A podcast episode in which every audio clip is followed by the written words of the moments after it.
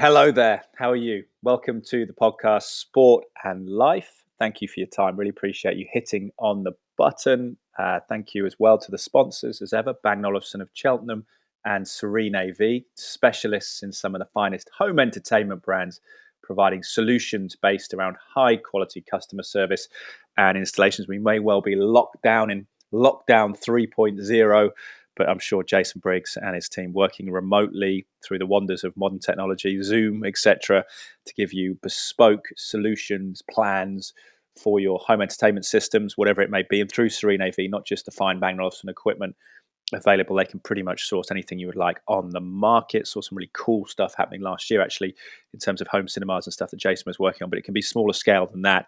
Just uh, the fundamental equipment as we all look to entertain and uh, engage ourselves working from home, homeschooling. My wife is thankfully continuing to spearhead that, but seems a challenge, and they seem to be ramping up the amount of work actually from the school. So any sort of uh, positive distraction, like good music to listen to, not that schooling isn't positive, but you know what I mean. I hope you're well physically as well. I hope you're in uh, good shape uh, amidst the COVID nineteen pan- pandemic, not just coronavirus, but anything else. The, the coughs and colds are in the northern hemisphere, like me in the UK and Cheltenham at the moment. In England, it's uh, a pretty tough time of year. It's a lot of coughs and colds, ailments normally that may be reduced actually due to a lack of contact, but still uh, tough time. Not much uh, daylight around. So I hope you're well. In uh, if you're looking to supplement, my father, Dr. Mark Draper, is a big fan, a big uh, advocate, consultant who recommends Cytoplan, the food supplement company based not far from here. Basically, he advocates their products, and there's a discount you can have uh, to listeners of this podcast as well. One that I'm taking at the moment is Immune Complete 2, which is like a multivitamin, specifically designed though with things like vitamin D3, vitamin D3. If you're listening in the States or Australia, to help boost uh, your levels at this time of year. If you're maybe if you're in Australia, actually, you won't be worrying, will you? Because it'll be height of summer. Although you may be locked down, which will limit your exposure to daylight. Uh, but we need that to, to, get vitamin D3, big important uh, vitamin for our immune systems. Acts like a hormone. I've heard a couple of doctors say that during the pandemic uh, for all round well being, but particularly staving off. Uh, any viruses at the moment. It's got so all the vitamins, vitamin C in there as well trace elements, which my father's a big advocate of, selenium and zinc, which maybe deplete in UK soils in particular. That top four inches over rotated in the mass industrial farming era.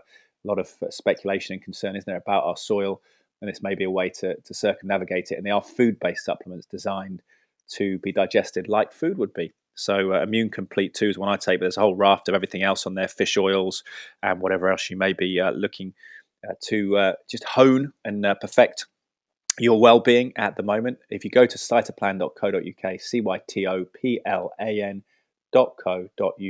the discount code is Draper10R, D-R-A-P-E-R, all capital letters, the numbers one zero and the capital letter R. Right, on to today's podcast. It is former Cheltenham Town and Bradford City footballer, defender Shane Duff, who's been on the podcast. This is his uh, third appearance, he says here, is, is hat trick. He's now turned into a property developer. And I think it's a, quite a deep dive into in this podcast, not only reflecting on what Cheltenham are doing and his brother Michael Duff, of course, the manager of Cheltenham, as they prepare in a couple of weeks to face Manchester City, the great Manchester City, recent uh, Premier League winners, of course, 2019 champions in the FA Cup at Whaddon Road. Reflect on that, but also talk about an issue that we've touched on before that he's really trying to delve back into, which he studied at university once his playing career came abruptly to an end through injury, was the concept of uh, of transitioning from football, from professional sport, particularly when you're not in the upper echelons of of lucrative pay in professional sport. How you re-go, rejig your life, redesign your life for an, a second career, which he's done through property. We talk about property, the concepts of it. Look, talk about the property market because it's quite intriguing to me something that seems objective and based on numbers, but then is uh, often emotionally driven by the mood of the nation or the world and uh, how the property market goes up and down. But he's involved in that. But we talk about how he's looking to help other footballers who are perhaps coming towards that transition into the next phase and maybe looking for another career. And we're not talking about sort of bizarre schemes. We're talking about actual kind of concrete local developments to them, how they may want to get involved in that, and how he may coach them through it. So it's interesting, and that's always been a fascination to me in the terms of often you feel like you're just getting going in your career in your 30s, don't you? I think a lot of us. But for professional sports people, it's often the, the twilight years and they're having to think about what's coming next for the next 25, 30 years. There's a financial imperative for a lot of them because they have to earn money. It's a big thing in professional rugby, I know, is, is that gap. Even at the lofty levels, they're still not getting paid astronomical amounts outside of maybe players like Danny Cipriani, not to throw Danny under a bus or anything like that. But still, it's uh, it's an interesting topic that, that always like to riff on with Shane. You can watch uh, or follow him on, on social media. He's got a Facebook page, Leckhampton Property Group, and on Instagram as well. But here is uh, the irrepressible and uh, the incomparable Shane Duff. Shane Duff, great to have you on the podcast once again. How are you? I'm very well, sir. I'm very well, Ed. This is a this is a hat trick now, so I'm very glad you wanted me back. Uh, well, mate, it's fantastic to speak to you. I, I just appreciate your time. Um, it's it, it's incredibly almost a year, isn't it, since we last spoke? Which is, I think, just beggars belief. When, when people talk about last year, I still think of 2019 because 2020 was almost just a non-event in lots of ways, wasn't it? It's, it's surreal that, but you came, I guess, before lockdown last year, so that would must have been February or something like that. Yeah, and it's mad to think that that was a year ago because last year seemed to drag yeah. But equally, it's amazing how a year has passed. It has. Yeah, I think the first few weeks of the spring lockdown sort of moved quite slowly and it was nice weather. And then it certainly sort of um, been protracted. But we had, we had some good news. I guess it's bittersweet news, wasn't it? What did you make? Of, you know, Cheltenham Town getting Manchester City in the FA Cup at Whaddon Road. It, it's a fairy tale story, but then it, it's somewhat just taken away by the fact that the fans won't be there to watch it. Do you know, I've just actually, I've just messaging my sister-in-law right now about it. Mm. And it's an amazing draw, absolutely amazing. It's what you dream for, it's what you wish for. Um, and then you do, you, you, feel sorry for the fans because personally you'll be thinking, you know, it'd be brilliant for Michael, it'd be brilliant for the football club. Yeah. But then all those people that have watched the club for years, for the, in the hope that they might they might get an FA Cup draw because they don't come around often, mm. and they're not going to be there. But I think it, will be amazing for the town. It'd be amazing for the football club. Just the, the bit of exposure, and I think financially it might help yes. a little bit. Well, I'm, I'm assuming it'll be televised, so hopefully yeah. that'll help. Yeah, it'll be a financial boost, I think, getting to that round. But also, uh, Stockport County made was it Stockport County or one of the teams? I think Marine made a lot of money through donations, didn't they? So you don't know whether there be a sort of virtual ticket raffle, maybe. I know the, the club, at, the fans at Cheltenham have already supported the club immensely, and who knows? They, they might get all the way to Wembley. I suppose. Fingers crossed. Maybe maybe Pep, Pep, will, Pep will take it lightly. Yeah, well, it's only Pep. What's what's he ever done in the game anyway? Yeah. Well, uh, did Mike did Mike did Michael ever meet him when Michael was playing at Burnley? I'm trying to think because Pep arrived summer of 2016. Had Michael retired by then? I'm not sure. 2016. Um, yeah. So he would have his first season was 16, 17. I think Pep as, as City boss. I'm not sure actually. Yeah. So it might be he might have faced him as a player, but what's he had? He has what we know 2021 19. I don't. He might. He may not have. He may not have because he had. He's been Cheltenham two years now. Yeah. And Burnley 23 manager. Before that, he was 18 manager. Do you know what he uh, might have? I think he may. He may have had. He may have had one season there. Yeah. It was around that time he retired, wasn't it? Yeah, I do know. Yeah. Um, but what have you made of the, the job that, that he's done at Cheltenham this season? And the club is it's going along nicely, isn't it? I know there's a bit of a sort of dry patch in the league, but they're they're sort of sick. Was it fourth in the league? I think last time I looked. Yeah, uh, I think it's nothing short of outstanding what he's done. Mm. Um, and looking at it from a psychology point of view, he's gone into a team like there were normally when a manager changes, it's because the club's not in a good place, and the club yeah. weren't in a good place. And I think four out of the previous five seasons, they'd, they'd finished in the bottom four, and the season that they they finished top was because they got relegated out of the league and then they got they bounced back uh, straight yeah. away with Gary Johnson, and that was that was a really good season for them. But four out of the five seasons, they'd finished in the bottom four mm. of League Two, so it was almost what he was walking into a culture where it seemed to be okay not to not to win. Mm. And Michael's not that not not that sort of. Well, guy. the the mindset was survival, wasn't it, rather than sort of prosper. Yeah, I think so, and I think that gets ingrained into into the whole community. Everyone is there; they deliver the same sort of message. So he's gone in there, and a manager would normally like at higher up the level, you might get a, a, Sam Allardyce who walks into a club and he might demand and goes, right, well, I'm, I'm having five coaching staff. I'm having, mm. I'm having this person, this person, this person. You've got a whole load of people coming in with a new, with a new energy. Yeah. But Michael, he went in. Some of the staff that were there, he played with anyway, so he had that personal relationship, and he like he, he really likes them as people, even though he probably didn't know what they were like as as staff. Yeah. But they're all of them together. He's gone in and he made from being an outsider looking in. Mm. It looks like all the messages are, are going the same way. They're all on the same path. They're probably all echoing each other's messages and I think he's completely changed the culture. And I think that's I think that's not easy because in his mm. time also the chairman was in his first year um, of being a football football league chairman when Michael was appointed. Yeah. So I think he took he went out on a bit of a limb actually by appointing Michael. So I think credit to him because he wouldn't have known Michael's. He would have been aware of Michael's history of being a player and well thought of, mm. but I don't think he um, he wouldn't have personally known Michael.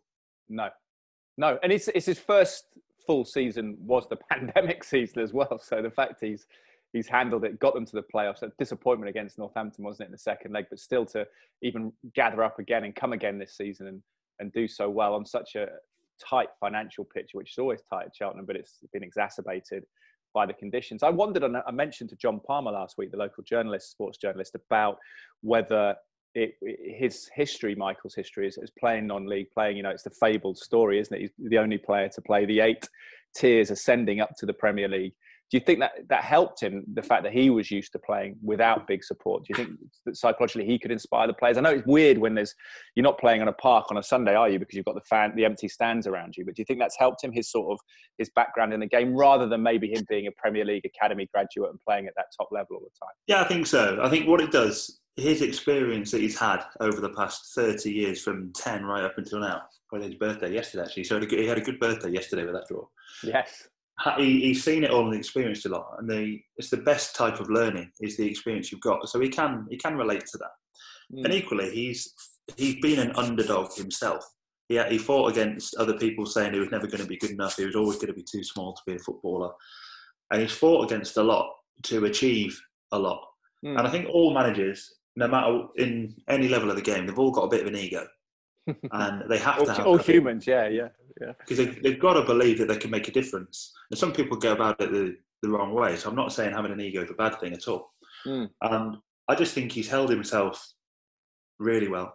I, am really, I'm really impressed with how he's done it because I was, I was thinking fair play, because to step out of the Burnley under 23s manager, where I think if Sean Dyche had have gone in that season, I think Michael would have got like a caretaker role there. I'm not saying he would have got the job up there. Mm. So he's kind of walked away from a quite a comfortable job, yeah, into a fire pit where if if he didn't do well, like if Michael had gone six months and didn't do very well, and he gets sacked, that's mm. it. You're on the scrap heap, and then you've got to work really really hard to to get back on. So he took a massive risk, but. Mm it's it's paid off for him, and he's made it. He's made it that way. So credit to him. Yeah, I have to say, coaching in a Premier League academy, on probably on a, on a solid wage, is probably not the, the least attractive thing in the world, as you say, because the, the goals are different. Obviously, there'll be a, a kudos to winning, but it's not the same intensity and pressure and sort of survival mindset you have to have as a, a, a football manager in senior in senior football.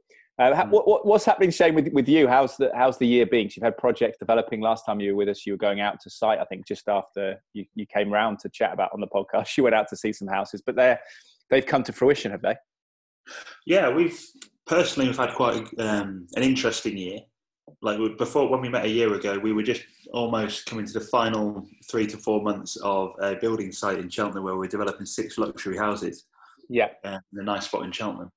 Uh, we've managed to sell complete five sales of them, and one of them has been hanging on. Like it's mm. sold, but it's been hanging on for a couple of months now. Okay. It's a bit frustrating. But the whole pandemic has just meant that the whole selling process has just taken a lot longer than we anticipated. Yeah. Um, but we haven't just sat still.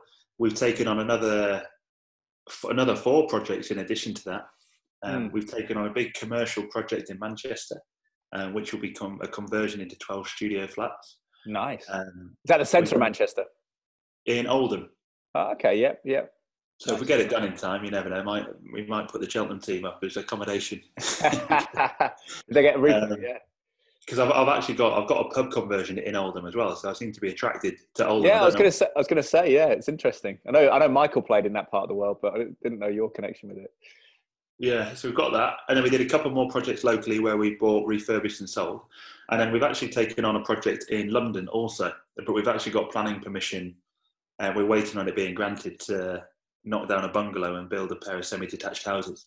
Mm. So it's been it's been all go, and we're really really we're hunting now big time. I'm working on a lot of stuff in the background. Um, working on the, the next site. We would like to buy a big site or a site fairly local within 30, 40 miles of Cheltenham. Yeah. But at the moment, we're saying no to more opportunities than we're saying yes to, just because there is a little bit of uncertainty in the market. Mm. You don't want to get into something that you can't get out of. And so far, everything's gone really, really well. Yeah. And I think it's gone well because we've taken that sort of approach. What, what, what's your read on the on the property market then? Because it's been sort of boom times in Cheltenham, hasn't it, since the the uh, the holiday on stamp duty? Is that right? Yeah, it's gone. It's gone a little bit crazy. I would I would personally say it's maybe slightly artificially inflated because mm. the government incentives with the stamp duty and the government pumping money into the pockets of the consumers. It's kind of keeping the property market going because if the property market crashes, everything crashes. Or everything. Yeah. Sorry, when I say crash, just means slows down or drops a bit. Yeah. So it's quite pivotal. But I do think that if as soon as it if they, if they extend the stamp duty holiday, it will just kick the can down the road, and it might happen then. So yeah. I'm expecting a bit of a taper off, a bit of a drop because it can't boom constantly. Obviously, I, am I'm, I'm in property, so I believe that property is a really really sound investment. Mm. But I think if you can factor in a, a, little bit of a drop, you're okay. It's, it's, it's, it's, yeah, I was going to say it's furlough part of that picture as well when that ends because that's been extended to April, hasn't it? Because we're not quite sure what the employment market is doing at the moment. Mm. Not that I sound like some sort of economist, but just trying to no, um, read, read, read, it as a layperson, you know, trying to get a, a picture of it. It's true. They, they, some people say, "Oh, it won't, it won't impact," but it will because the first-time buyers and the people at the bottom, bottom of the market, they stimulate the market. So mm. they might not be the people buying the five million pound houses in London but that chain or has got to start somewhere. So I yeah. think when the furlough ends and people there's less cash available, it may have an impact. Mm. Yeah, yeah, it's going to be it's going to be interesting to see how it how it plays out. W- would the best thing to do be for people to sell their house now and rent for a bit? Is that what you do, and then w- wait for the market to maybe dip a bit and then buy back again, or if you were sort of being a tactical mover? If you if you didn't have kids, etc. That yeah, no, logistically well, difficult. You, say that, but I know a friend of mine. He had a house in Leicester. Yeah, I tell you, he sold it. He nearly sold his house to Kolo Touré. Really? Um, I can't remember who's the. I can't remember who the Leicester assistant manager is too. They they both went round to the view the house, and he mm. thought, you know what, the market is booming right now. I'm going to sell it. Yeah. So he sold it. He sold it. He, he, he thinks he sold it for about two hundred thousand pound more than he thought it was worth. Wow. And he's just gone to Portugal. Beautiful. Just to rent he, for a bit. He said, he said, I'll put it on the market. I'll see what it sells for. And if it sells, I'll go. And then I'll worry about it later. So he thought I might just go and live on a boat. But as has happened, he's gone to he's gone to Portugal and he never he's not looking back. He said, I absolutely love it. And Even though I think they're going into a strict lockdown on Thursday. Oh, okay. Is he a single guy then? Is he? No, he's um he's got grown up kids. Oh, okay. He's got so, grown up kids, yeah. and he can essentially he's running his business from a laptop over there. Mm. Yeah, so yeah, it doesn't. I mean, to be honest, you can actually take your kids out there at the moment with homeschooling, but I suppose yeah. it's a little bit more uh, more tricky. But what have you made of that side of it, the technology side? Because we're talking now, and you've got beautiful. We're only doing audio, so people can't see it. I'm, I'm contemplating, as I say, adding a video arm to the podcast on on YouTube or another platform. But you've got this uh, Big Brother set up there, your big chair and stuff. It looks like the diary room on the Big Brother. Um, so we can't see that, but you've you've been tethered to the, the computer more than usual, you say, because of the restrictions, and that's kind of taken away some of the enjoyment of, of the job property developing? It really has. Um, enjoyment's a big thing in life that we, we sometimes it just happens to us. We don't create. And I'm a people person. I like to get out. I like to speak to people, even if even if I don't feel as if I've got anything to achieve by doing it. I'll do it just because I enjoy it. And it's yeah. amazing how many opportunities you create. But I think the whole working the working life will never go back to the way it was. Um, one of the projects in Oldham we're looking at is in the basement. They've got a big, big basement that we're going to turn into a co-working space because mm-hmm. we're going to build 12 studios upstairs that are going to yeah. be quite fairly small, but we're going to give them an opportunity to get out of their room mm-hmm. and go and work downstairs. They can almost like rent a desk. Okay, because, rather than commute into central Manchester eh, predominantly. Yeah, because the, the amount of money that businesses must spend on premises when really it's probably not needed, and, and they're probably they're probably realizing that now. Like I'm thinking, uh, we do quite a lot of work with solicitors, And to be honest, they don't need to be in the offices at all. No, no. But what it's made, what it's meant is that people don't get out. Yes. People don't yeah. get. I used to listen. I, do, I do a lot of work on self development. I, I listen to a lot of audiobooks, mm. and I used to find before lockdown, every time I jumped in the car, I'd listen to something. Yes. Then all of a sudden, you stop driving, so you stop listening. I started thinking, what's going on here? Yeah. And I just realised I had a big void in my life. So I've, I've now got to find time to get outside, walk around, and maybe just stick some headphones in and listen to some some people talk to me. Yeah, I've enjoyed, I've enjoyed Tony Robbins, the self development guru, in the past, but my wife can't stand his voice, so can't, I can't listen to that at home. So it makes it a little bit difficult. And I try to learn Spanish a little bit when I'm in the car as well. So that's taken that, you know. But although I'm actually going into work, and I have to say, people person, like you're saying, and I know that people have personality types, and all human beings need to see other human beings. We are pack animals, but the, if you're more extroverted, like I certainly am, I think I've been fortunate to, to head into Sky Studios, albeit you know, I've still got the commute and stuff, which other people have, have been liberated from. But I think there is an element, as you say, a communal working space may make sense because I think psychologically getting out of the space you're living in 24 7 is nice, but also just seeing other human beings is probably a good thing and to maintain those skills as well because it you think of everything as a practice don't you and i suppose the self-development stuff there a lot of that can be about how you interact with other human beings as well if you're not getting practice in person zoom is a is a very different dynamic it really is. It really is. And there's a whole there's a whole different code of conduct how you conduct yourself on a Zoom. Well, I've hmm. actually got like a jumper and a shirt here, but I've got a pair of tracky bottoms on and slippers. you don't, have get, don't, have to get dressed up for me. This is uh, this is the low bar of uh, of dress. Yeah, you, you never know. You never know. Uh, always be prepared. Yeah. But no, it's it's um it's I think it's an exciting time ahead. It's just working out the best way to utilize it because people could become disconnected um, from proper proper life. I don't know whether you've seen this new clubhouse thing that's going around, and I've got mixed thoughts on it. I don't want to get into it at the moment. No, I saw you post about it, but I haven't actually explored it myself. Is it social? Is it social media platform? Is it? Yeah, like uh, essentially, you and I, we could just click a chat and start, and we could start talking about something. We could just put make a title that says, "Oh, Cheltenham's FA Cup fixture against Man City," and we could like host the chat, but people could just log in and listen to us talk. So people could be live listening to this conversation now. Okay. And my my fear of that is that I don't have any disconnect time. I'm, hmm. I'm I'll be I'll, I'll have ten minutes making a cup of tea or making a sandwich, and I'll just tune into something. It's not as if you have any time to think. I And the best thing for me is actually having some thinking time. Because yeah. when you've got some time to think with a clear head or actually talk to other people, my fear is that you're just constantly plugged into your phone or your laptop like twenty four seven. Is that just like a Facebook live or an Instagram live then? How does it differ from that? Um, I've, well, like Sunday, Sunday we went to the park mm. and there was a property people on there. It just flashed up on my phone, so I went, Alice, look at this. Me and I said, this is how it works. So we clicked on it, and there was, I think, there was ten people who were hosting it, but there was like 350 people listening. And if you had a question, you can you can tap a button which raises your hand, and then one of the pe- one of the hosts can refer it to you and go, "Oh, so Ed, have you got a question? What's your question for Shane?" Oh, so it's like Teams, but with strangers. Teams calls. Yeah, with it really yeah. is. It really yeah. is. And there's going to be loads of people pushing out. They're going, "You've got to be on it. You've got to be on it." And from my point of view, because I need to market myself. Yes. in my business, I'm looking for pro- uh, property opportunities. I'm looking for investors, and I'm looking for coaching clients because I I coach I coach people in property. Yes. Um, to do really good things, and I've got like quite a good um, track track record. So mm-hmm. sometimes you've got I've got to put myself out into these things, but I do have a fear of constantly staring at my phone and not actually listening to my children.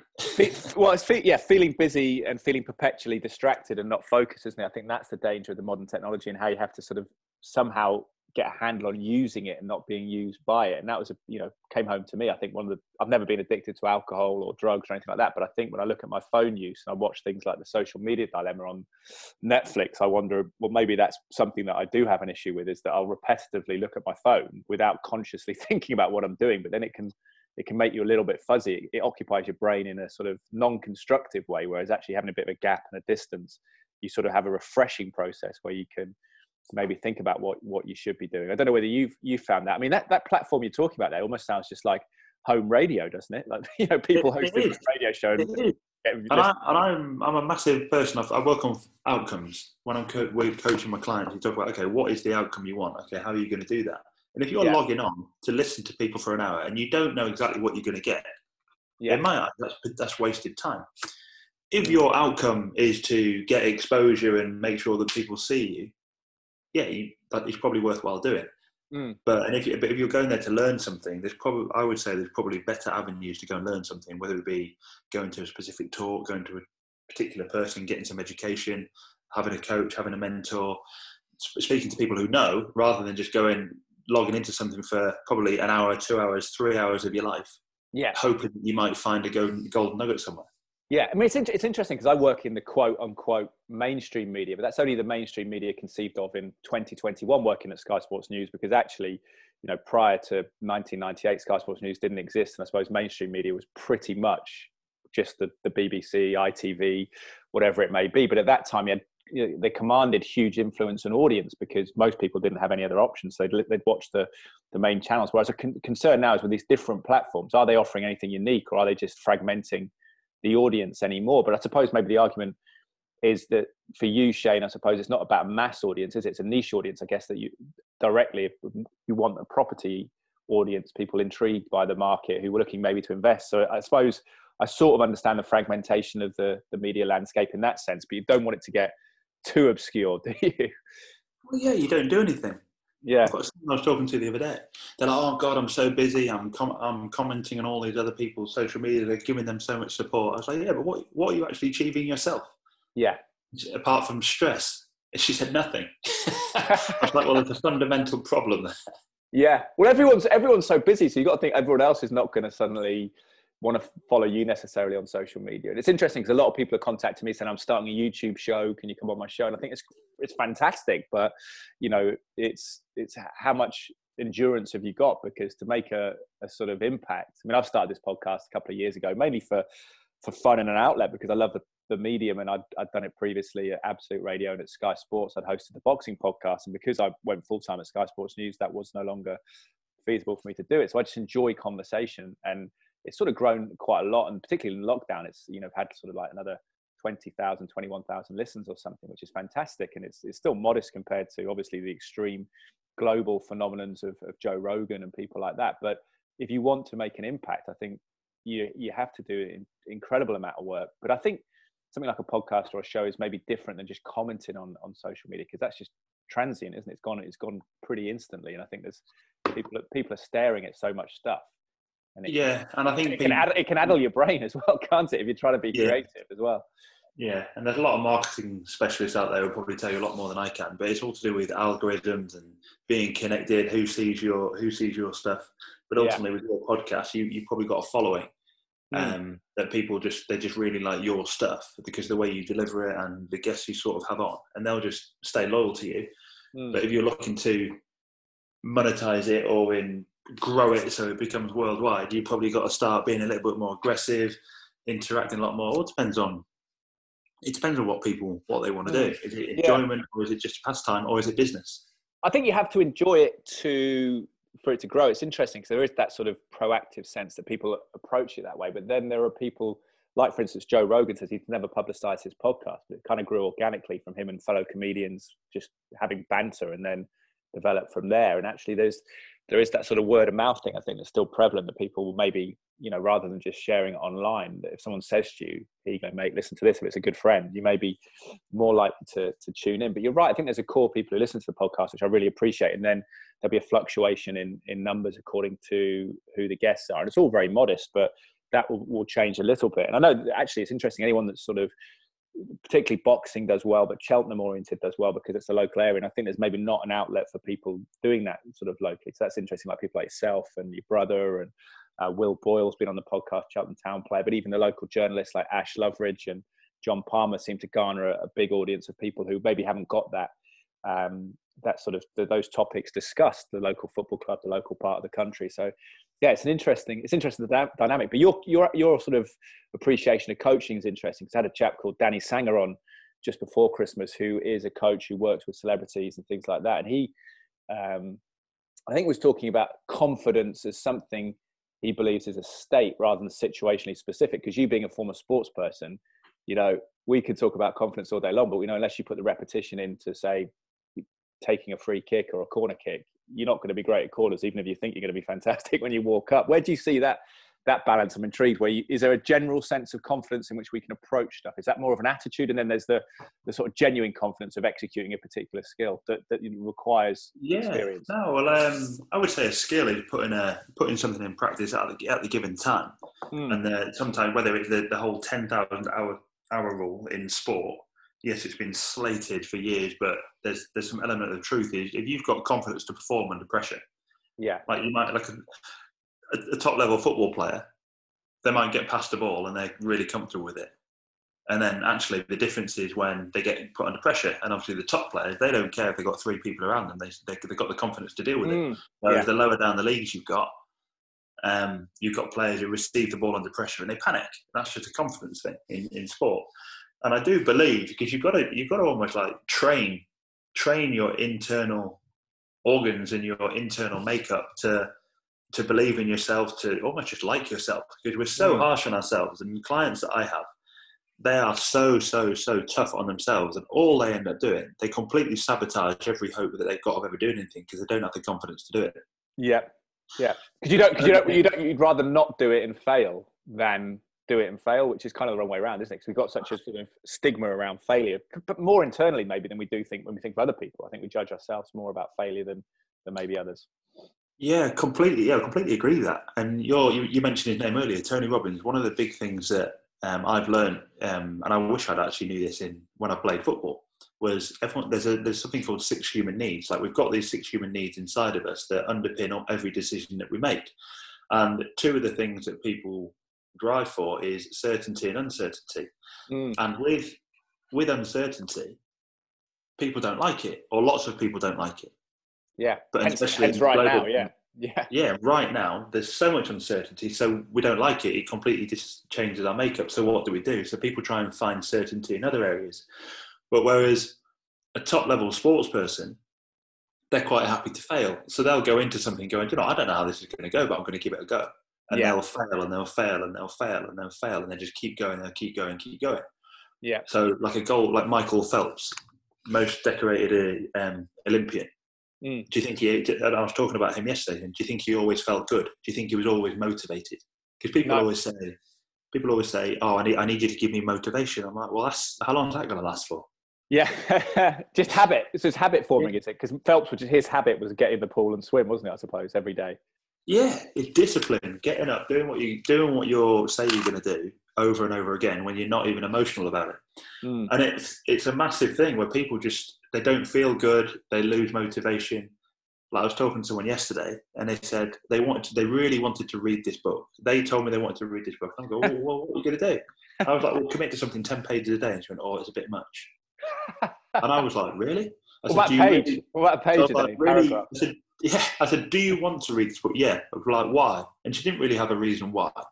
And that was, and that's a big, a big reason why, because some people don't know what they want and they don't know why they want it. Yeah. So the example I gave was, if you had a 20 story building and I went at the end, the, there's a plank of wood that goes out 20 feet. Mm. I said, there's a 20 pound note at the end. Would you go and get it? She was like, well, no, of course I wouldn't. I said, why not? He said, well, I might fall off. I might kill myself. I went, okay, fair enough. Mm-hmm. I went, what about if you're daughter was stood on the end, trapped, mm. and you had to go. Would you go and get it now? She, of course I would. I went. Well, the risk and reward is still exactly the same, other than sorry, the reward is slightly different. The only thing that's changed yeah, is survival of your daughter. Yeah, yeah, yeah. So and she and like she got it. I was like, well, you can't because it's all about sales, isn't it? People say a life is sales, and they get they get they get drawn into the whole um, the car salesman trying to just yeah. sell you something. I'm like, well, every decision you make in your life is all about a sale. You either sell it to yourself that you're going to do something, or you sell it to yourself that you don't. So if yeah. you want to go to the gym, you'll sell it to yourself that the reason to go to the gym is X, Y, Z because you want to look good, you want to feel good, mm. you want to be able to swim 50 lengths, whatever it may be. Or you've either sold it to yourself that actually I can't be bothered, I deserve to rest, I deserve to sit and mm. watch Netflix, or whatever it may be. Yeah. And it's when you sell, when you talk about sales in in that regard, it's like okay, that's fair enough. But I, I, yeah, but it's interesting when you, when you listen to that as well, because listening to you talk there, I just wonder sometimes whether we're sort of harsh on people because a lot of it's context based of, of how different we are and what aptitudes we have. Because you know, for example, you're engaged in property and clearly love the sort of business of that, the constant communication, the negotiation, the the organizational aspect of it, which is something that I just would not enjoy. And it's because my brother-in-law, he's uh, leaving his his job soon. He's done really well as a director of a company, and he's he's looking to start a property development company. And he's developed various houses, and they talk about just the, the minutiae of all the detail about you know this wall, those steps, whatever it might be. And I'm like, I could never be passionate about that. I'm passionate when I listen to people like you and him speak, and I'm like, oh, this is great. Maybe I could do that. But I think actually, I just wouldn't enjoy it minute to minute. So I think sometimes it's finding what you can apply the discipline and the passion and what will carry you through, isn't it? Because I think that's that seems often the, the diverging thing. We, we think something's in fashion that we should do this, we should be an entrepreneur in this field, when actually maybe it doesn't suit us. And maybe you know things that you know like even playing sport maybe we don't we don't all have to want to be a, a footballer if it's if it's not in our makeup i completely agree with that and even that when people get into property they, i say well, why do you want to get into property again i had a call a guy with a guy last night so he, he, he, want, he approached me to, to get some coaching i was like well why are you doing this and he, yeah. i loved his answers none of it was property related Whereas yeah. some people go, oh, I want, I want, I want ten properties, or I want to be able to do this, I want to be able to do this, and it was all property related. But I mm. wasn't interested in any of that. I was like, yeah, but why do you want to do that? Yeah, but why do you want to do that? Yeah. And people get frustrated because these people who say, do you know what? There's and uh, one of my clients. I don't think she'd mind me sharing this. She's currently she's living in Sweden, mm. and she's actually developed enough property in the last year that she can leave her job. Nice. But she had Christmas just now Mm. And she said, "Oh, I had it was great time off, but I'm worried." I said, "What are you worried about?" And she said, "All I did, I, ended, I sat on the sofa and I watched Netflix and drank wine." I was like, "Okay." I said, "So, let, tell me what what you look what you're working towards in the first quarter of this year." I said, "Tell me about leaving work because that's what one of her targets." And it almost, it wasn't on her radar anymore about leaving work. So I found mm. out why. So yeah. after breaking it all down, she was scared about leaving her job because all she saw was her developing into a fat, overweight, unhealthy alcoholic slob watching Netflix. So, so I was like, okay, we need to, you need to start envisaging the life that you want, but yeah. you've got to start putting your mind there and start thinking about it as if, well, what, what is it? What will I be doing? Yeah. What, what am I going to be doing when I'm not at work? How am I going to be filling my days? Because yes, it's not sustainable to sit on the sofa and watch Netflix and drink wine and do nothing because you won't be around much longer. Mm. So, and it, it, was a, it was a real light bulb moment for her. So it's a case. So she had to work out. Okay, well, what actually is it I want out of my life? Mm. What, where, how do I want to create this? Because everyone's got the ability to create their future. Everyone has. Mm. Some people have got uh, been dealt a different hand, and like yeah. you, you all, we all are where we are right now today. But we all have some control over what happens in the next few weeks and months just by the choices that we make. Yeah, and I wonder if the pandemic and the, the reaffirmation of, you know, kind of reawakening of our sense of mortality for a lot of people, we don't really think about it. But obviously, when you have headlines blazoned about cases, fatalities of the past year, I think it makes you realize, oh, this is a temporary existence, which can be motivating. Because what you talked through there, and I think the goals that people have, you have to want the lifestyle that goes with that pursuit, not just the outcomes, don't you? Because actually, time is is effectively it sounds deep but the, the biggest commodity we have is really present to me as I, you know, I'm 39 now. I'm looking at 40 and thinking, wow, that's quite, you know, that's halfway. So you kind of start to think, how am I living the life? What am I using the time? Because I think that's the stuff that I'll look back on rather than how much money I had would be, was I enjoying it? Was I making the most of it? And not saying that, you know, life can be tough and throw things at you. Obviously that you don't always enjoy it, but when you could make the choice, were you making choices towards using the time as well as, as possible? Is that something you look for when you look for clients yeah. and no, massively, massively. And we and I, even even within myself all this self-development that i've done i, I get coached myself as well. So you, there's no hiding place. You basically get pulled apart from pillar to post and it's it's good because your own ego gets in the way. Mine mine tries to protect me at times and stuff like that. And it's yeah. i talk about like the inner conflict. So i might have like my core principles or everything i stand for because when my little boy was young well, i just decided mm. to quit my job and i went right i want my little boy on a monday one of, yeah. one of my reasons for quitting my job and making making a route down this property path is so I can spend actually I want to actually be a part of my children's life. Yeah. So I did that. And then after we came out of the pandemic, I was like, right, we need to start ramping this up. We when nurseries open again, we might have to put them in. We might have to put them in nursery more. Mm. And then it took Alice to turn around and go, well, actually, is that is that what you want? Mm. And it was a great question because actually, it's not what I wanted. So yeah. it just means that no, that that day, that day of having my boy in the week is is is got to be sacred. So sometimes the people might say to you, "Oh, I'm doing this for my family. I'm doing this for my family," but yeah. then they've got this drive for to earn a million pounds or to try to try and do something. And they'll, they'll, they'll be grown, they'll be grown up by the time you've earned it. That's the sort of bizarre thing, isn't it? Because that's something as a parent you realise how fleeting it is, how quickly kids grow up.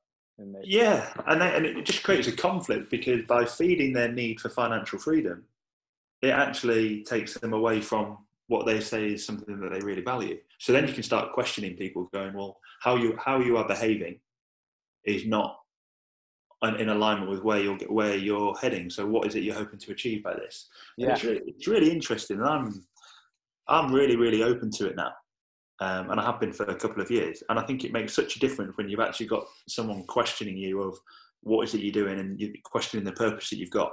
Mm.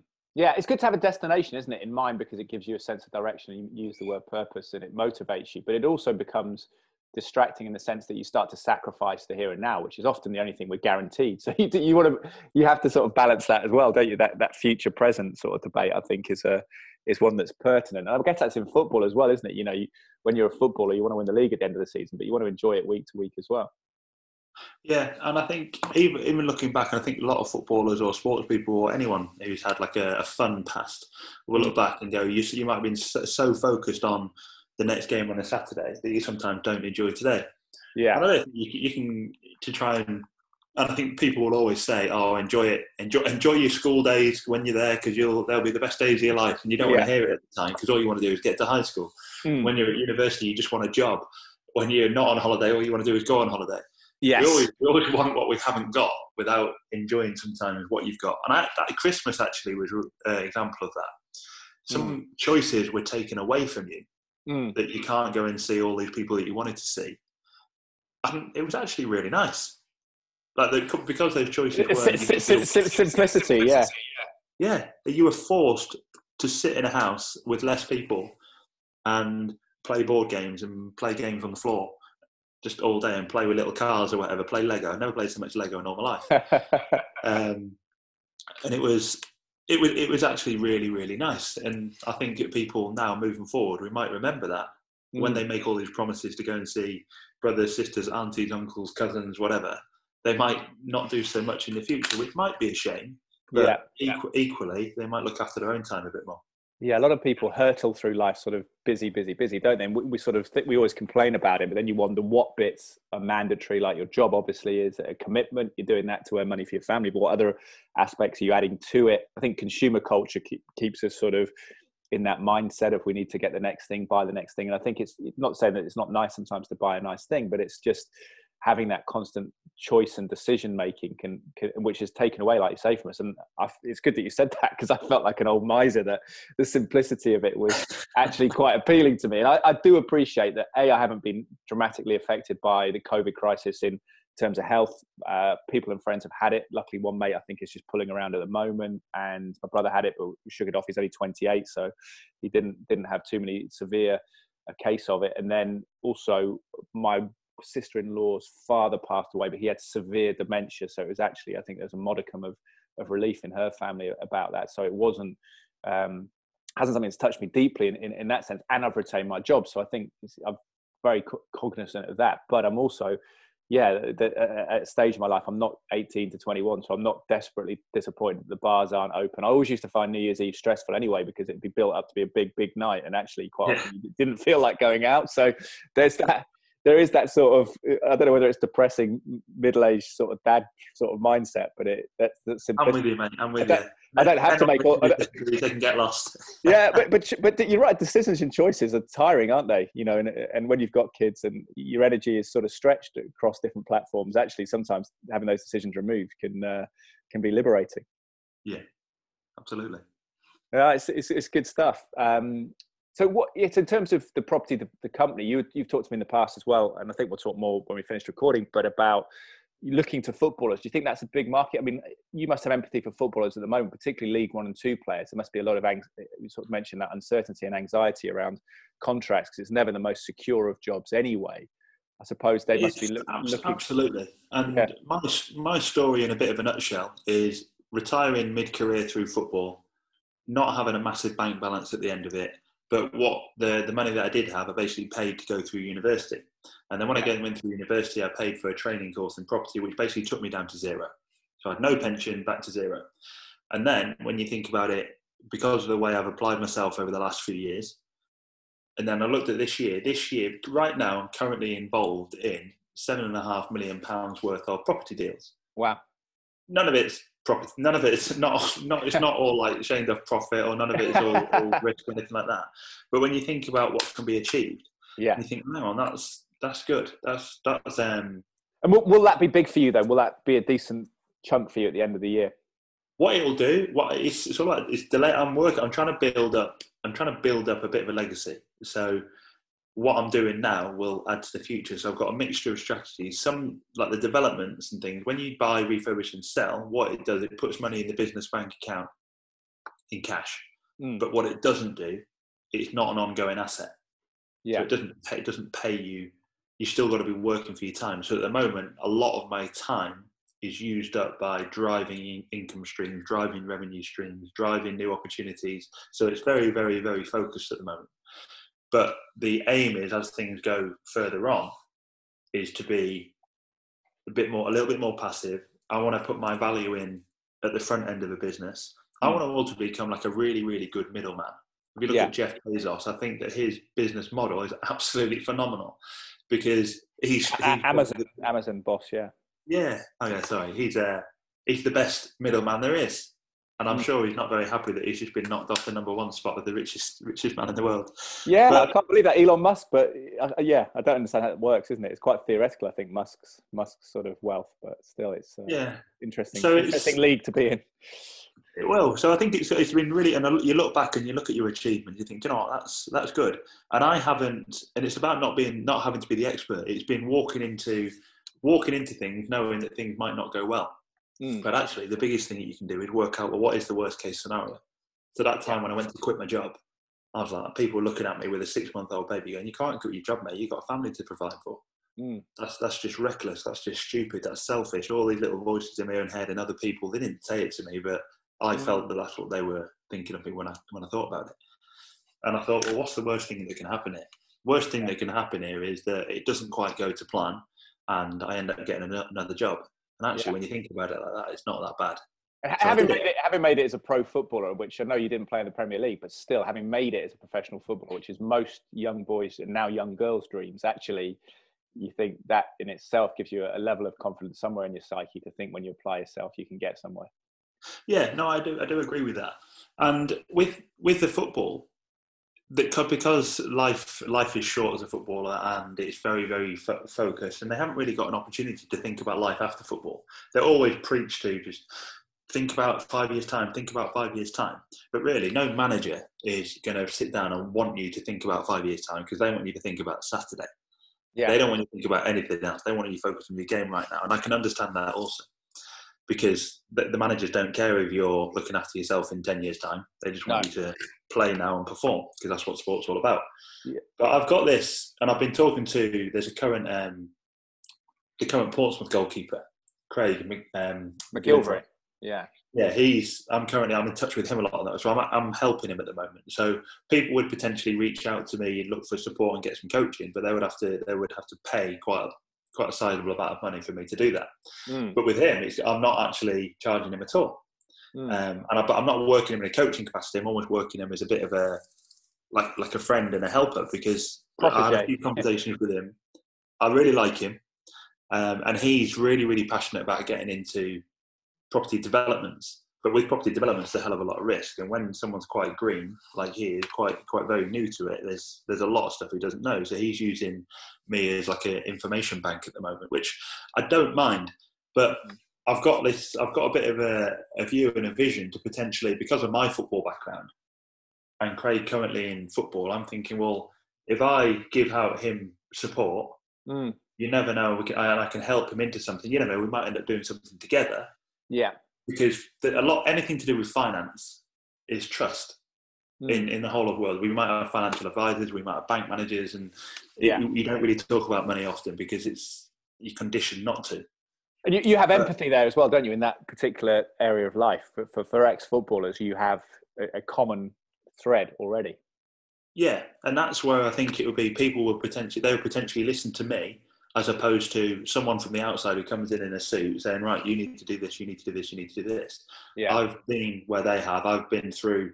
Not not just me. There's several there's several people who have been through it, but I definitely think I would. I don't know what it looks like, but I would like to do something. Whether it's within whether it's working with the PFA in some way, whether it's working with just a handful of footballers who are keen to get involved in something. Because if they're playing in League One and League Two, they're mm. not going to be people with they're not going to be people with a spare fifty thousand pound floating around. No, but it might be something that they they might be able to dip their toe into something that they all they all share, and I can almost help them with that.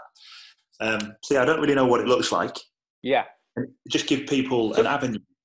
This is this is for people actively property developing in terms of a site, building a site, uh, building houses, and then selling them? Is it as opposed to maybe encouraging footballers to buy a second home and rent it out? Because I don't know what is that a way to make money? But I suppose that's very passive, isn't it? You say it's passive, but maybe people want a project to get involved in when they're 32 or 35 leaving football. They're, they're still young men, young women. Yeah, it's, just, it's, it's, yeah, it's all about assets and liabilities. What can you what can you invest your money into now mm. to provide an income? um, people invest in their kids and get them an education because they want their kids to look after them when they're older. That might be one way. Um, whether it be people have got different aversions to risk, people have got different attitudes, people have got different desires. Some people just want quite a, a steady, Eddie, simple life. Some people are driven by earning masses of money. Some people are driven just by they just want a mortgage-free home when they're older. They can just retire in and enjoy. And there's no, there's no, there's no right or wrong. It's just what each individual wants. So if I can, in development, as the risks are so much higher. So what you can do, I can probably save people a hell of a lot of money just through avoiding mistakes. Yeah. And I would like to do that with footballers, like with Craig. I've been giving him quite a little bit of my time, which some people go, "Why are you doing that?" Mm. But I don't know what it is. When he when he reached out to me and I saw his story, and he's I think he he's like maybe 28 now, 29 maybe, mm. and I, and he he's very aware that you're only as good as your last contract and something may happen to him, and it, and it, it really scares him. Yeah, he's a I mean, really he, good he, he, could have, he could have another ten years though, couldn't he, as a goalkeeper? I suppose. Absolutely, he absolutely could. And if you, if you talk to him, I think he'd actually be a really good guest for you on this because he's quite he's got quite a bit of um, he's got a personality. He comes across he just comes across really well. He's really likable. Yeah. Um, you could ask him what is, and he said himself. He's I won't use the language, but he just said I'm absolutely pooing myself that my career is going to end and I've got nothing. Yeah, well, I, I, can empathise with that as well. Because being a broadcaster, you know, we're sort of beholden to rights and, and different companies and the ascendancy. I think in my industry, obviously, there is the the rising spectre of Bezos's boys, Amazon. You know, so it's interesting. I can I can definitely see how that. But there's also, I suppose, again, you, you go back to mindset, don't you? Is it is it kind of potentially being terrified of a career change or, or being emboldened and embracing it and thinking, I wouldn't want to do the same thing for 50 years. I suppose that's something to, to have in mind, isn't it? And for these guys who are so driven as, as professional footballers, as I say, it's such a competitive marketplace to try and get into as a kid that actually they want to have that energy going somewhere. I mean, that must be the biggest dread is not having that, that drive, you know, being sort of stymied. Absolutely. And I, I, it's easy to do now, but I'd look back and think because I was quite forward-minded anyway. I always wanted to do a few things and use my time wisely. Um, but I didn't. I just I, I, spent hours watching Homes Under the Hammer when I, sh- I should have just been doing it. And the best thing I've ever done is actually just go. Do you know what? I got forced into a situation where I was working so much, long hours to try and be the hero, like working on weekends, working early mornings, working late nights. Yeah. But then I just yeah. I wasn't being the I wasn't being the dad I wanted to be, and I could so, just yeah. I could yeah. see myself in five years' time just being that dad who provides but doesn't actually do the things that I think a dad should do.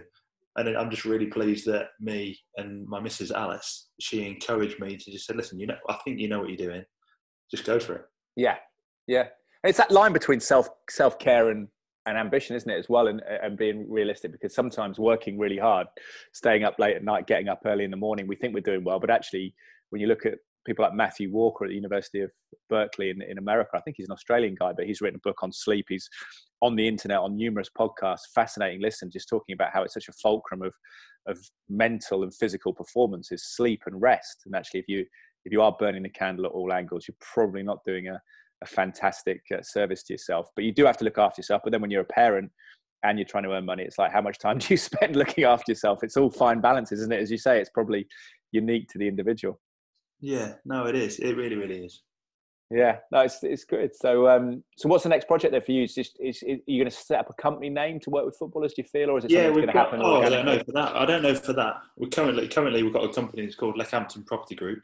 Yeah. Um, but that, that's that's what I work under now.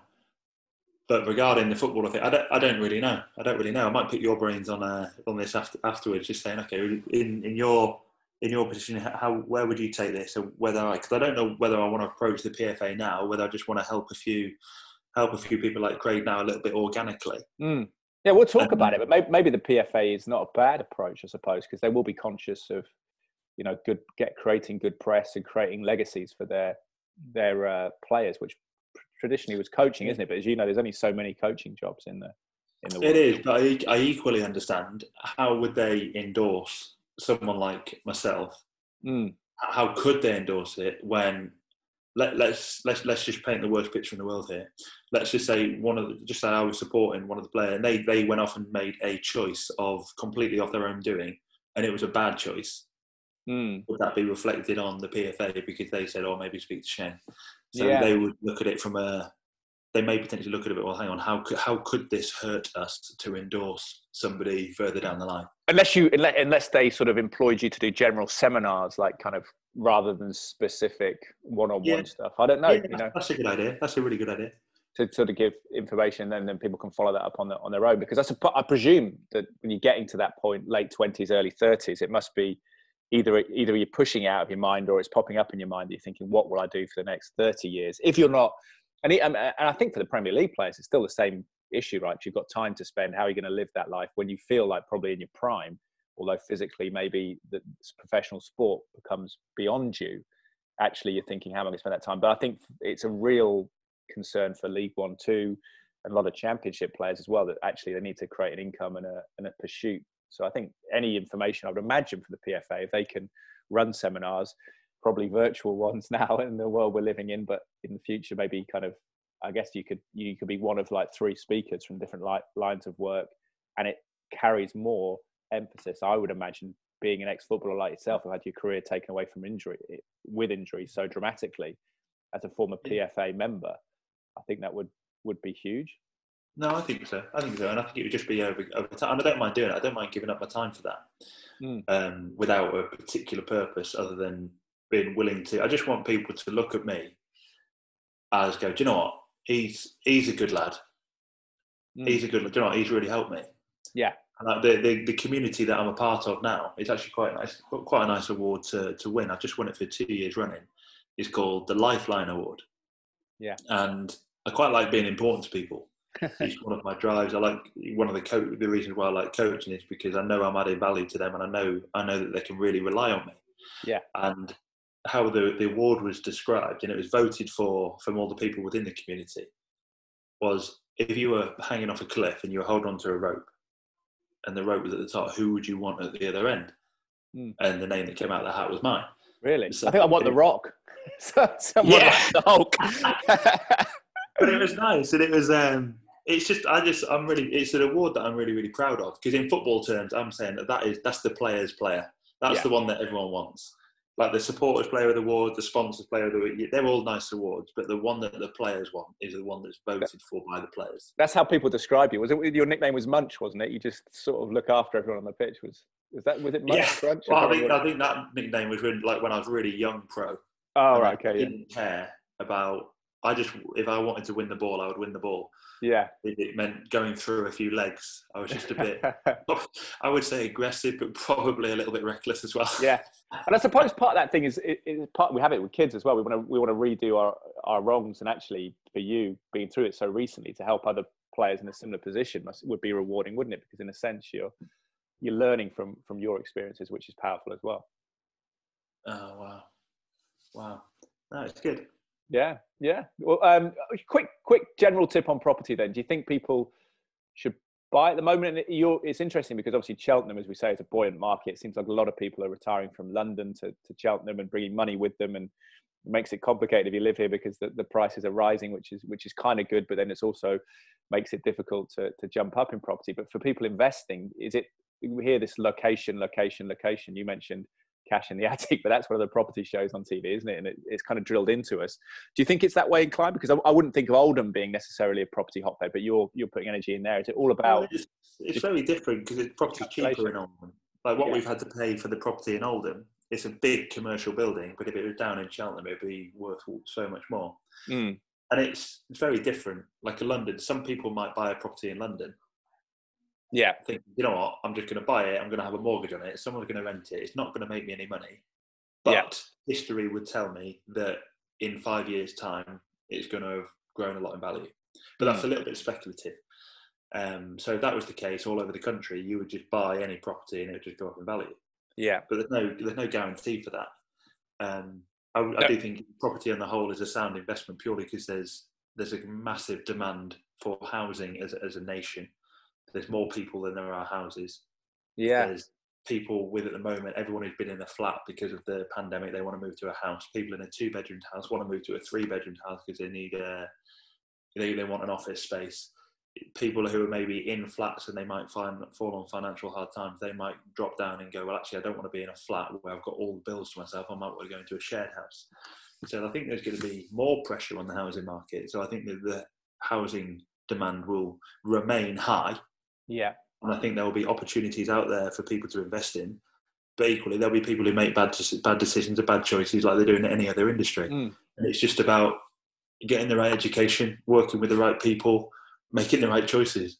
Getting your calculator out. It's, it's interesting, isn't it? Because you can be objective and you can calculate things and look at percentages of, of typical inflation. But you always, I always feel the property market, it's part science and, and part art, isn't it? Because there is a, a human emotional sort of accompaniment to the property market. Sometimes not always derived from the economy. It feels like there's sort of like times when there's people are just on the move wanting to buy, and there's other times when people are feeling more cautious and, and more settled. Yeah, and like you say, people don't like uncertainty. Mm. People don't like to say, "Do you know what?" Sometimes uncertainty just makes people do nothing because mm. they're quite they're quite happy with that. And even if they're not happy with that, they might not be unhappy enough to do something. Mm. Yeah, yeah, it's, it's, no, I was going to say, just I was going to ask you a final thought about the uncertainty and everything, and a, a difference you mentioned about top level pros becoming comfortable with adversity in terms of crowds, pressure of, of other players, whatever it may be. And I, I just wondered whether you saw that the lack of fans across the, the football pyramid as a leveling factor over the past few few months. When you look at it psychologically, we saw the weekend in the FA Cup. I know Marine got beaten handsomely by Tottenham, but Crawley outplayed a League Two side outplayed Leeds United handsomely, won 3 0. And I just wonder whether some of the distinctions, the dividing factors between who were the elite footballers in the Premier League and who were making up League One and Two, whether that's diminished a little bit by the, the fact that the environment's changed. Yeah, I would think so. I would think so. Because what the crowd do is it increases emotion, doesn't it? Mm. And a, a, phrase that's always been put into me over the last few years is when emotion goes up, intelligence goes down. and in the height of, uh, like, how many managers at the moment are getting sent to the stands. Yeah, compared to, compared to two years ago. Probably, I don't know the fact, and I'm absolute guess. I'm guessing not as many because, and the only difference is the, the game's still the same. The referees mm. are still the same. The only difference is the crowd have been removed, so emotion is a lot, a lot less. So I, I, I agree with you really that there's it is a bit more of a level. It's almost like a training ground feel, and you're mm. just going out into 11 v 11 and it must be it must be difficult for the players because sometimes they they need that bit of a motivation and sometimes they might the crowd being there might give them a bit of a mm, buzz mm, mm. to get to get them going and when it's not there they've got to get it from within which must be really hard and they've yeah. got to play so many games at the moment yeah it must be hard to, to how do you get into a peak physical and mental state twice a week every week over and over and over again yeah. that with, with, that, without that stimulation that sometimes you need externally, yeah, for someone to yeah, galvanize. I don't, I don't, I'm really, I'm really impressed with how they're willing to do how that, how just how all the Premier League not so much because they can rotate their squads more because they've got bigger squads. Mm. But, but certainly League One and League Two, I'd imagine come the end of this year, late end of this year, I think there'll be some terrible football played. I, I really do think because they finished the season late, yeah, and then they didn't really have a break And then since September, I think when it started, it's been non-stop football matches. Yes, and I, I do. I, th- I, think towards the end, later end of the season, uh, there might just be some awful football played. Yeah, mental. it, won't, it won't be good to watch yeah. at all, just yeah. because they're so tired.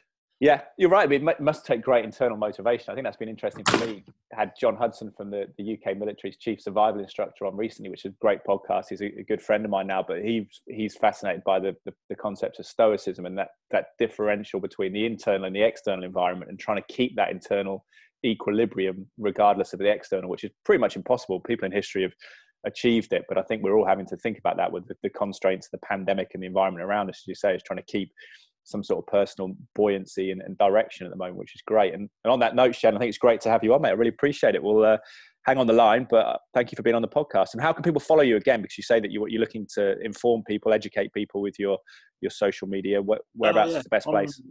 On Instagram, it's called Leckhampton Leckhampton Property Group. Uh, yeah. On Facebook, it's Leckhampton Property Group as well. Good man, Shane. Thank you very much. Thank you very much. I appreciate it. There we have it. The deep thinking, inspirational character, Shane Duff. What a monumental thing to be making your way through the, the dream job of professional footballer to have it prematurely ended, as he said there, and to have to sort of uh, throw yourself wholeheartedly into something like property, which, despite having a rationale and uh, constructive ethos behind it in terms of how it works. I think, as clearly as I say, it's sort of emotional intangibles to the, the property market. And Shane's navigated that well, and good to hear that he's doing well in these times. And do get in touch with with Shane as well on social media if you have any queries and want to sort of delve into that world of property development yourself. He is uh, certainly a sociable guy, and that I think initiative of trying to help people and, and, particularly footballers that he can empathize with is a really good one. Leckhampton Property Group is the Instagram account, just looking at it now. So that's uh, Shane Duff. Uh, thank you for him. Really appreciate his time when he's uh, probably busy with uh, more Zoom calls, but hopefully that was a bit of fun for him too. He's just messaged me to say he enjoyed it, so that's good. Uh, thank you to him. Thank you to you for listening. If you like the podcast, please rate it on iTunes or whatever platform you're listening on. I believe now 12, 13 platforms we're on, including Spotify as well. So any uh, rating systems you can give it will be warmly appreciated. Any constructive criticism too. Any comments I'll look at and read on the, the podcast as well. Thank you to you. Thank you to the sponsors, Bang Olufsen of Cheltenham and Serene AV, specialists in some of the finest home entertainment brands, providing solutions based around high quality customer service and installations. Check out B&O Cheltenham on social media, Facebook, Instagram. Well, I think they're on Facebook. I'm not sure. I don't really spend much time on Facebook, but they're on Instagram and Twitter for sure. And they're housed in the uh, sort of beautiful, uh, picturesque uh, scene, the uh, very quaint Montpellier courtyard. Um, but unfortunately, not doing any work out there. You can't go into the, the, showroom, although it looks nice from the outside at the moment. I went down there because actually there's a local patisserie that is opening for takeaway. And I, I messaged the uh, the lead at Bang Olufsen of Cheltenham, the lead man, Jason Briggs, and he said he's already fallen foul of that one. But some beautiful artistic cakes um, there. So that's in the in the courtyard. If you're wandering past, if you live in Cheltenham, if not, make sure you check them out online. Any sort of solutions for your home entertainment, whatever it may be, your audio equipment, televisual. Yeah, I think I may have made that up again, but that's uh, a, good team there. And if cytoplan.co.uk, C-Y-T-O-P-L-A-N.co.uk, if you're looking to optimize your immunity in these times, if it's been a positive catalyst for you in that sense, um, and look to supplement your your intake of hopefully good food, then head to cytoplan.co.uk, C-Y-T-O-P-L-A-N.co.uk, and my discount code is Draper, all capital letters D R A P E R, the numbers one zero and the capital letter R. Thank you for listening to the podcast. If you'd like to follow me on social media, it is Ed Draper81 on Twitter, Ed underscore Draper81 on Instagram, known as Teddy Draper on some of those platforms as well, which is uh, an identity crisis that I've had since childhood, flitting between the two monikers of uh, Edward, the two nicknames. But uh, I appreciate your time. Thank you. I hope you're well in these strange, surreal, and ongoing times. And hopefully, this podcast has been some use to you as well. Thank you, guys. Have a good week. Bye for now.